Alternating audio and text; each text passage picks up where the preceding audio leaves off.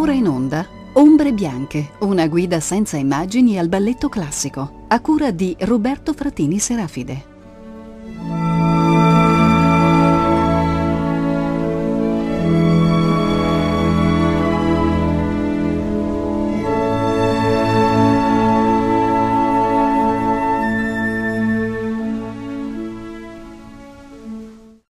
Un cordiale saluto a tutti i radioascoltatori di Rete Toscana Classica. Sono sempre Roberto Frattini Serafide che vi dà il benvenuto a questa nuova puntata di Ombre Bianche, il nostro racconto per immagini del balletto classico. Il titolo di cui ci occupiamo oggi, mentre il nostro viaggio, diciamo, nel ballettismo del diciannovesimo secolo volge al termine, è Raimonda. Raimonda, balletto in tre atti e quattro scene, su musiche di Alexander Glazunov e con coreografia nella prima versione di Marius Petipa. Raimonda è un balletto dal destino piuttosto curioso, si potrebbe definire, benché normalmente lo si consideri l'ultimo grande capolavoro di Petipa, un balletto piuttosto sfortunato. Sfortunato perché eh, l'assurdità della sua trama, le sue grandi difficoltà tecniche, il carattere un po' desueto del suo formalismo estenuato e estenuante hanno fatto che Raimonda non fosse un balletto particolarmente apprezzato durante il ventesimo secolo. Sono passati decenni prima che i grandi balletti stabili del mondo si decidessero a inserirlo in repertorio nella sua integrità, trattandosi peraltro di un balletto molto esteso. Raimonda è un balletto che debutta al Teatro Mariinsky di San, Pietro, di San Pietroburgo nel milleottocentonovantotto e viene normalmente considerato l'ultimo grande balletto di Petipa, ma non l'ultimo in assoluto. E questo perché Petipa, che era ormai già piuttosto anziano e la cui estetica altamente formalista Era, eh, rivaleggiava in questi anni con l'estetica più lirica di Ivanov, che era stato il suo assistente, che aveva coreografato per lui lo Schiaccianoci e gli atti bianchi dal Lago dei Cigni. Tutto questo faceva che Petipa fosse ormai un mostro sacro, ma che in realtà la sua poetica non fosse più tanto apprezzata nel dominio dei teatri imperiali. Dopo aver firmato Raimonda, di fatto Petipa si trasformerà nel maître de ballet principale del teatro privato della famiglia degli zar nell'Ermitage. Quindi a partire da questo momento si dedicherà più che altro a comporre eh, balletti eh, più brevi, estremamente raffinati, ma anche segnati da una poetica anacreontica, quindi balletti di tema eh, pastorale, balletti di ispirazione eh, barocca, fra questi ricordiamo Les Ruses d'Amour o Les Saisons, balletti, diciamo, di respiro, di fiato mh, più corto, destinati a uh, una utenza per lo più cortigiane, che sono anche un sintomo, se vogliamo, del forte richiudersi eh, dei gusti artistici della corte degli zari in questi primi anni del Novecento, che sono anni di eh, crisi, e quindi il forte richiudersi della corte degli zar attorno ad alcuni valori eh, cortigiani e eh, desueti. Ora è interessante che il compositore di Raimonda, Alexander Glazunov, seguisse di fatto Petipa in questo destino. Glazunov è compositore non particolarmente fecondo, in realtà gli unici titoli che eh, gli dobbiamo sono appunto Raimonda, Les Ruses d'Amour e Les Saisons, quindi eh, un compositore che si trovò a operare nella seconda parte della sua vita per lo più nell'ambiente degli zar e che successivamente si dedicò unicamente alla pedagogia. Ciononostante, Raimonda viene unanimemente considerato l'ultimo grande contributo di Petipa al ballettismo del diciannovesimo secolo. Balletto in tre atti e quattro scene perché nuovamente si riproponeva questa strana formula di fare un balletto in quattro atti, facendolo figurare come un balletto in tre atti con un prologo o con un'apoteosi o con entrambi, sul modello della Bella Addormentata e sul modello anche del rifacimento del Lago dei Cigni nel milleottocentonovantacinque. collocandosi poco prima della svolta anacreontica, quindi la svolta pastorale di eh, Petipa, eh, non di meno Raimonda era un balletto che continuava a riutilizzare, a riciclare fino all'estenuazione alcuni dei temi fiabeschi e post-romantici che avevano fatto il grande successo dello stile della poetica di Petipa. In due parole, la trama di Raimonda era la seguente. Intanto la scena di Raimonda era eh, il Medioevo provenzale, che era um, una scena, diciamo una location fiabesca particolarmente cara agli anni novanta del diciannovesimo secolo in Russia, se pensiamo che lo stesso Tchaikovsky, quando debuttò con Schiaccianoci, nella stessa serata debuttò anche con la sua ultima opera, Iolanta, che eh, era ambientata nello stesso periodo e nella stessa zona. La protagonista di Raimonda, quindi la principessa Raimonda, non è realmente una principessa ma piuttosto una regina, e cioè la prima grande eroina del balletto classico che non abbia né un padre né una madre a fare da mentore per lei. E questo, come vedremo, è un dato abbastanza significativo. Raimonda, quindi regina in questa Provenza metafisica e fiabesca, innamorata di un principe, di un cavaliere che si chiama Jean de Brienne e che si trova in procinto di partire per le crociate. Nel primo atto, che è il congedo tra Raimonda e Jean de Brienne, attraverso festeggiamenti piuttosto prolungati che ovviamente si esprimono nella forma di un esteso divertissement, Raimonda si congeda da Jean de Brienne, c'è lo scambio di alcuni pegni d'amore, c'è una danza con il velo che è chiaramente un riferimento al fidanzamento e anche un piccolo apologo sulle virtù della verginità, dopodiché Jean de Brienne parte per fare la guerra. Guerra. Nella notte successiva a questo congedo, Raimonda riceve in sogno la visione di una misteriosa dama bianca. La dama bianca è una sua antenata che in qualche modo è lì per assicurare a Raimonda la sua protezione e anche per mettere in guardia Raimonda contro le tentazioni della carne, per invitarla in qualche modo alla fedeltà a Jean de Brienne e guardarsi dai pericoli, dai possibili castighi in cui incorrerebbe se eh, venisse meno a questa fedeltà. Di lì a poco, nella visione della eh, Dama Bianca, irrompe Jean de Brienne. Raimonda danza anche con Jean de Brienne, quindi con l'immagine del cavaliere del suo, co- del suo cuore, ma di lì a poco, nella versione originaria, la figura di Jean de Brienne viene rimpiazzata dalla figura di un focoso eh, cavaliere o principe saraceno che si chiama Abderrahman e che nel sogno intenta sedurre, intenta di sedurre, cerca di sedurre eh, Raimonda, che ovviamente resiste. Raimonda è profondamente turbata da questo sogno, e peraltro il sogno di Raimonda è un sogno emblematico perché pone questa regina, incarnazione perfetta della regalità imperiale della danza russa, così come già dai tempi della Bella Addormentata la interpretava eh, Marius Petipa, combattuta fra due forme di desiderio, quindi il cavaliere cristiano Jean de Brienne, la cui danza è una danza d'école, una danza di linea, una danza dominata dall'eleganza, e invece il cavaliere saraceno che eh, incarna un modello di desiderio più carnale, più travolgente, la cui danza è decisamente più virile, più atletica, più disordinata, più barbarica, combattuta tra l'estetica apollinea di Jean de Brienne e l'estetica dionisiaca di Abderrahman. Raimonda è effettivamente combattuta fra due modelli formali e dovrà scegliere, e dovrà scegliere con l'autorità di una vera e propria regina. Questo è quanto accade nel secondo atto di Raimonda, in cui Raimonda, che si sta intrattenendo a corte con i suoi cortigiani e le sue ancelle, riceve la visita dello stesso cavaliere che ha visto in sogno, Abderrahman. Abderrahman, accompagnato da una corte completa di saraceni, quindi una ventata di orientalismo che irrompe nel palcoscenico e che cerca di sedurre Raimonda innanzitutto offrendole una suite, diciamo, di danze orientaleggianti, quindi danze di carattere o di semicaratteri lettere,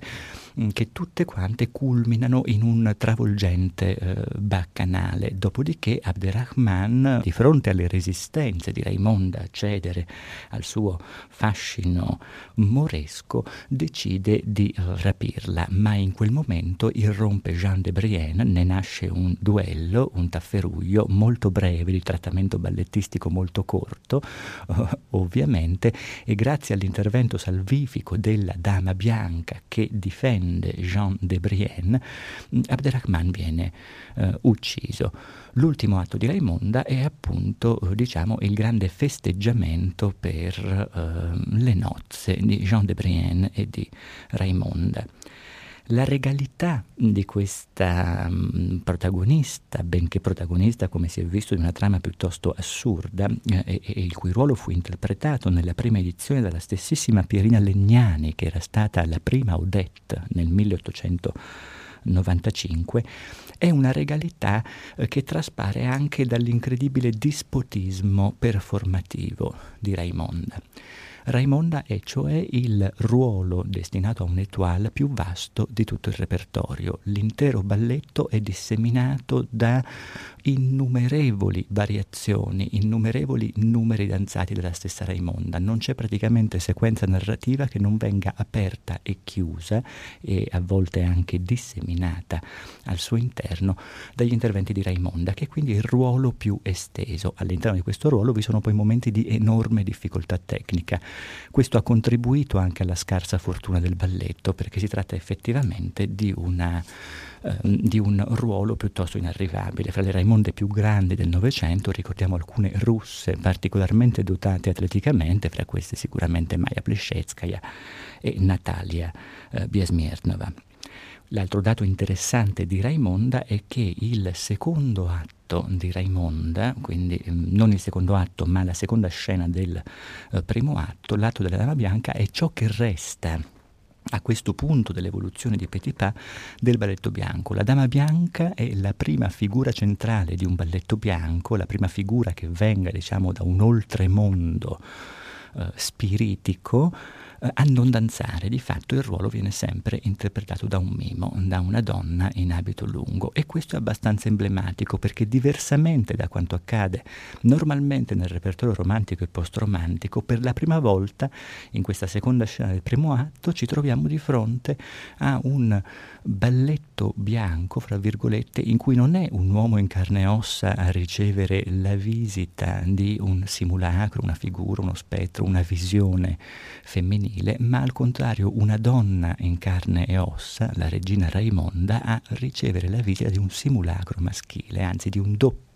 simulacro maschile, Jean de Brienne e Abderrahman. Diciamo che Raimonda in questo senso cerca di rifriggere la struttura del Sigfrido del Lago dei Cigni combattuto fra Odette e Odile, invertendo semplicemente i generi, invertendo i sessi e trasformando Raimonda nel Sigfrido, in una nuova versione femminile di Sigfrido. Da un punto di vista invece musicale, il trattamento di Alexander Glazunov, che pure non era un eh, grande compositore, che per certi, certi aspetti cercava di eh, riprodurre i fasti dei grandi balletti tchaikovskiani, la musica di Glazunov non è una musica del tutto priva di interesse, perché la struttura che Glazunov attribuisce a Raimonda è una rigidissima struttura a suite. Mentre cioè per esempio nella Bella addormentata di Tchaikovsky abbiamo potuto contemplare un, così, una eh, tipica espressione di balletto sinfonico, cioè di balletto a struttura sinfonica, eh, il tipo di forma musicale che prevale nelle opzioni, nella scelta di Glazunov è la suite. Per l'esattezza, la costruzione dei singoli atti come suite eh, sinfoniche permette di convertire i singoli atti in tre divertissement indipendenti. Quindi nuovamente è la forma del divertissement ipertrofica attraverso um, tutta l'evoluzione di Petipa, che sposa nella suite la, il suo correlativo oggettivo musicale eh, più eh, adeguato. Per l'esattezza, ciò che accade in termini di gestione della suite è che nel primo atto quella che è una suite de demi-caractère che si compone eh, per lo più di danze provenzali o, o presuntamente provenzali e di sapore vagamente medievale, confluisce, sbocca diciamo in una suite di carattere più classico. Nel secondo atto avviene esattamente il contrario, perché Raimonda, circondata dai suoi cortigiani, danza nel, nella cornice musicale di una suite classica che però diventa una suite de demi-caractère a partire dall'ingresso di Abderrahman con il suo seguito di arabi, perché ovviamente a questo punto la musica inizia a mimare, come già in altri balletti, come abbiamo visto in Bayadere, delle movenze diciamo di tipo orientale. E questa, questo dualismo dello spirito musicale dentro della cornice unica della suite raggiunge giustamente nell'ultimo atto di, Ramo, di Raimonda una forma di eh, conciliazione, perché eh, nell'ultimo atto la suite è unica ed è una straordinaria fusione di una danza di carattere che sarebbe la danza ungherese e principalmente la ciarda dentro alla struttura di una suite classica, nel cosiddetto Grand Pas Hongrois, la grande danza ungherese, che non è altro che eh, diciamo la struttura musicale dominante di tutto l'ultimo atto, che è, un, se vogliamo, l'espressione di una grande arroganza formale e musicale. L'idea cioè di scegliere una danza di carattere che normalmente avrebbe occupato soltanto un segmento nel divertissement dell'ultimo atto e trasformare lo spirito tanto, tanto eh, tersicoreo come musicale di quella danza di carattere nella struttura fondamentale di tutto di tutto un atto. Perché Glazunov sceglie ritmi di tipo ungherese? Perché l'Ungheria, per la sua posizione geografica nell'immaginario collettivo, era realmente la porta dell'Oriente, era cioè l'ultimo paese verso est dell'Europa civilizzata e contemporaneamente la porta, la porta della Turchia, ed era effettivamente in Ungheria che l'Occidente combatteva contro i turchi. Il grande passo ungherese in qualche modo um, introduce Nella, uh, nello scioglimento della vicenda di Raimonda, che opta per Jean de Brienne, qualcosa come un ragionevole dubbio, il fatto che cioè musicalmente in realtà ed esteticamente il vero finale di Raimonda sia piuttosto un contemperarsi della componente uh, barbarica, della componente moresca con la componente uh, occidentale. Iniziamo il um, nostro programma di um, ascolti introduttivi a uh, Raimonda ascoltando dal primo atto di Raimonda una breve scène mimique, cioè una breve scena mimica, e la danza chiamata normalmente la romanesca, quindi di fatto una danza di spirito vagamente medievale, la cui prerogativa principale è che è la stessa Raimonda, secondo la finzione, ad accompagnarla al liuto.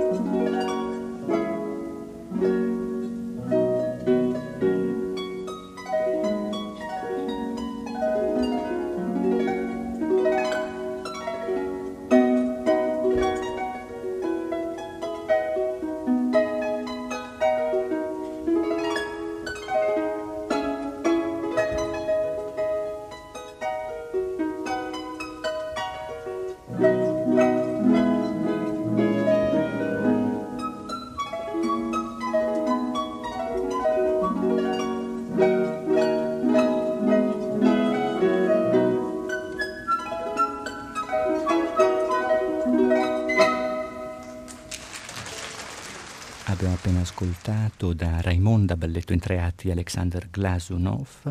la Scène Mimique e la Romanesca dal primo atto, nell'esecuzione dell'orchestra del Teatro Bolshoi di Mosca, eh, diretta da Algis Žuraitis.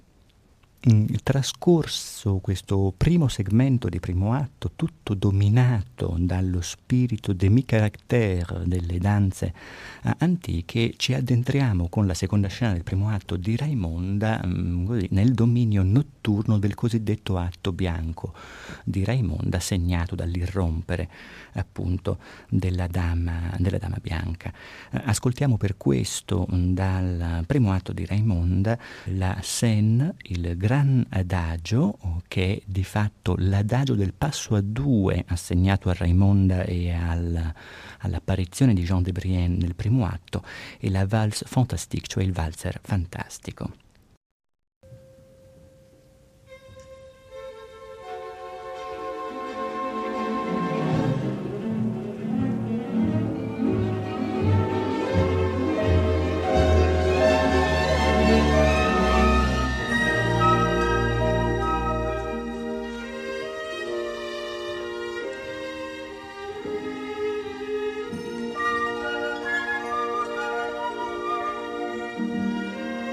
Thank you.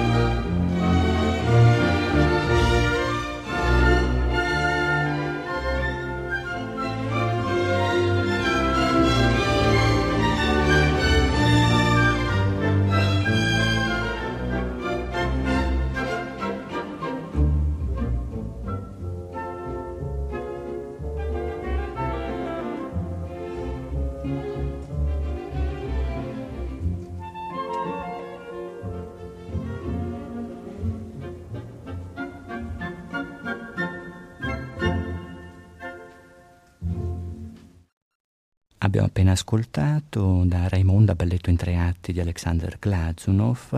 la scène allegrandante allegretto, la scène grand adagio e la valse fantastique allegro e allegro animato nell'esecuzione dell'orchestra del Teatro Bolshoi di Mosca diretta da Algis Žuraitis.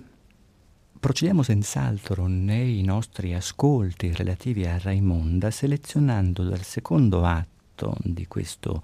balletto di Petipa il Grand Pas d'Action, quindi la grande scena a due nel secondo atto tra Abderrahman e Raimonda, la scena appunto in cui Abderrahman in cerca di sedurre eh, Raimonda. Il personaggio di Abderrahman è un personaggio piuttosto interessante perché ehm, sicuramente incarna alcuni valori della danza maschile che, benché ancora negli ultimi decenni del diciannovesimo secolo nella poetica di Petipa fossero applicabili soltanto a figure di carattere, quindi in nessun caso applicabili all'idea um, promossa da Petipa di danseur noble, perché uh, così a segnalare una danza troppo barbarica, troppo muscolare, troppo virile, troppo atletica. Però di fatto questa tipologia di danzatore, questa tipologia di personaggio maschile diventerà protagonista in tutta la fase del primo neoclassicismo russo, quindi in coincidenza diciamo con la grande avventura dei ballets russes di Diaghilev, quando di fatto ciò che i russi esporteranno ballettisticamente di sé verso Parigi sarà, tra le altre cose, anche questo spirito barbarico, questo nuovo uh, atletismo, questa erotizzazione mh, della danza. Prevarrà cioè un'idea uh, piuttosto dionisiaca della danza, o meglio, Diaghilev cercherà di coniugare uh, l'algida estetica del balletto russo uh, d'école con quei nuovi valori di dionisismo che la nascente danza moderna e soprattutto Isadora Duncan fecero conoscere in Russia già a partire dal millenovecentocinque, e di questo parleremo principalmente nella prossima puntata. Ascoltiamo adesso questo Grand Pas d'Action tra Abderrahman e Raimonda.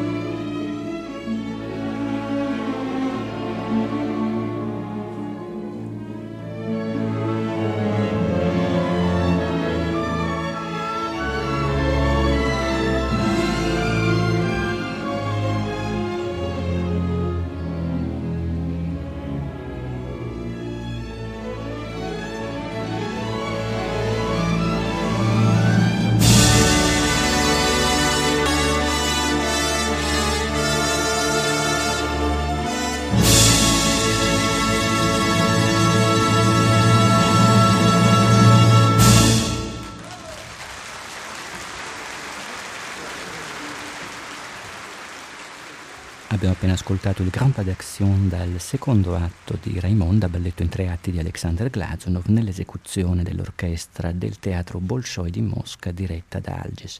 Žuraitis. Come dicevamo poco fa, il secondo atto di Raimonda si conclude con il duello fra Jean de Brienne e Abderrahman. Abderrahman soccombe, muore. Chiaramente ha avuto il tempo prima di deliziare Raimonda con un divertissement molto eh, esteso, di gusto arabeggiante, orientaleggiante, in cui si sono viste una danza dei giocolieri, una danza dei fanciulli arabi, una danza saracena, un grand pas espagnol che chiaramente c'entra poco con gli arabi, ma non poteva mancare nessun divertissement petipiano, una danza genericamente definita orientale e chiaramente un baccanale interessante, quindi un baccanale di gusto orientale, ma sempre in ottemperanza a quell'idea di concludere qualunque qualunque divertissement con un baccanale o con un galop, cioè con una sfrenata danza collettiva, che era qualcosa che abbiamo visto in uso già dai tempi di Giselle. Ora, curiosamente, la strana strutturazione di Raimonda eh, consente a Glazunov e Petipa di collocare nella posizione imminente rappresentata dal secondo atto, quindi ciò che normalmente era l'atto bianco, l'atto più carnale dei tre. Mentre cioè normalmente nel secondo atto di un balletto di tradizione um, si scatenavano gli spiriti, a scatenarsi piuttosto in questo secondo atto di Raimonda è la carne, la carnalità. Mentre abbiamo visto come il secondo atto tradizionale, che è il balletto bianco, in, Ramo- in Raimonda viene relegato al ruolo di appendice del primo atto, e questo è abbastanza interessante. È interessante perché mentre diciamo l'epoca proto-romantica elaborava nel secondo atto il suo sogno di una danza futura, tutta condensata nella figura dialettica della Villi, di cui abbiamo già parlato in più circostanze, a questo punto e sul finire del diciannovesimo secolo il sogno, quindi l'utopia ballettistica affidata all'atto imminente, all'atto centrale, è invece un'utopia carnale, ed è un'utopia che verrà realizzata e perseguita, come abbiamo già detto, nel decennio successivo dai ballet russi e dalla grande ondata di giovani coreografi ribelli, fra quelli soprattutto Fokin, usciti dai teatri imperiali. Andiamo avanti nel nostro ascolto di Raimonda e passiamo senz'altro all'atto terzo, normalmente l'atto più rappresentato nel Novecento, laddove si è trattato di estrapolare da Raimonda dei numeri che fossero interessanti per il pubblico internazionale. Un atto eccezionale per la sua unità, per la sua compattezza musicale, per il suo articolarsi interamente attorno all'estensione di una danza di carattere a uh, suite sinfonica, il Grand Pas Hongrois, che ascolteremo in tutta la sua uh, articolazione, quindi dal moderato maestoso molto pesante uh, al Pas Classique Hongrois con tutte le sue variazioni, quindi al Grand Pas de Deux tra Raimonda e Jean de Brienne. È il caso di sottolineare che la principale variazione di Raimonda all'interno di questo Grand Pas Hongrois, che è anche la più difficile tra le variazioni eseguite da Raimonda nel corso dell'intero balletto, è una variazione in cui all'accompagnamento o- orchestrale si aggiunge dalla buca d'orchestra un pianoforte, che è un'opzione piuttosto curiosa perché il pianoforte non aveva formato mai parte, non aveva mai fatto parte dell'organico orchestrale di un balletto classico. L'idea è che probabilmente Glazunov sceglie di inserire un pianoforte per imitare quanto aveva già fatto Tchaikovsky in una variazione analoga, che era quella della Fata dei confetti nello Schiaccianoci, dove cioè il timbro inedito, letteralmente inaudito, della celesta riusciva a creare un inquietante clima di alternativa timbrica ai timbri normalmente usati dall'orchestra. E quanto ottiene effettivamente Glazunov in questa variazione, che pur essendo una variazione su ritmi ungheresi è nella sua prima parte una variazione molto lenta, di tipo piuttosto estatico, abbastanza lugubre, e che riesce a dare del personaggio di Raimonda un'immagine piuttosto misteriosa eh, ed enigmatica. Tutto questo grazie appunto all'inserzione del timbro del pianoforte. Passiamo senz'altro all'ascolto.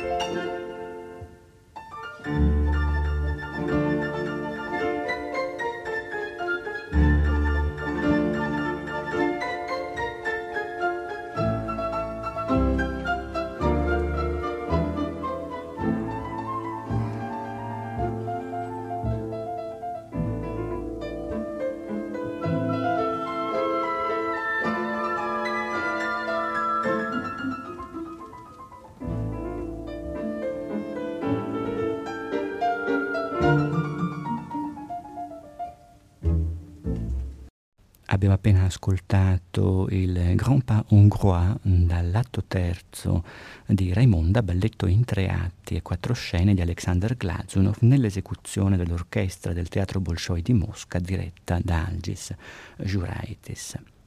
Sostanzialmente con questo breve racconto su Raimonda si conclude la nostra uh, avventura con il balletto classico, perché nella prossima puntata parleremo in qualche modo della liquidazione, del crepuscolo del balletto classico, di quanto cioè accade all'inizio del Novecento con un programma di ascolti musicali che in qualche modo lo uh, esemplifichi. Già Raimonda è un balletto che porta in sé i sintomi della disfatta, perché è un balletto di altissimo contenuto formale ma che ha sostanzialmente liquidato ogni debito, sia con la verosimiglianza che con eh, la drammaturgia. È un balletto che già a suo tempo fu accusato di eccessivo formalismo e ciò nonostante lo si considerava ancora un capolavoro. Raimonda non più principessa ma regina, Raimonda posta di fronte a un'alternativa formale è realmente l'ultimo grande sì di Petipa al formalismo, all'accademismo russo. A partire da questo eh, momento i coreografi della generazione successiva in realtà si metteranno dalla parte del principe saraceno, dalla parte di eh, Abderrahman, e proporranno una danza finalmente barbarica. Con questo vi saluto, rimandandovi alla prossima puntata e come sempre ringraziando per il, l'assistenza tecnica eh, Valentina Marchi e Martina Campanale. Grazie mille e a presto.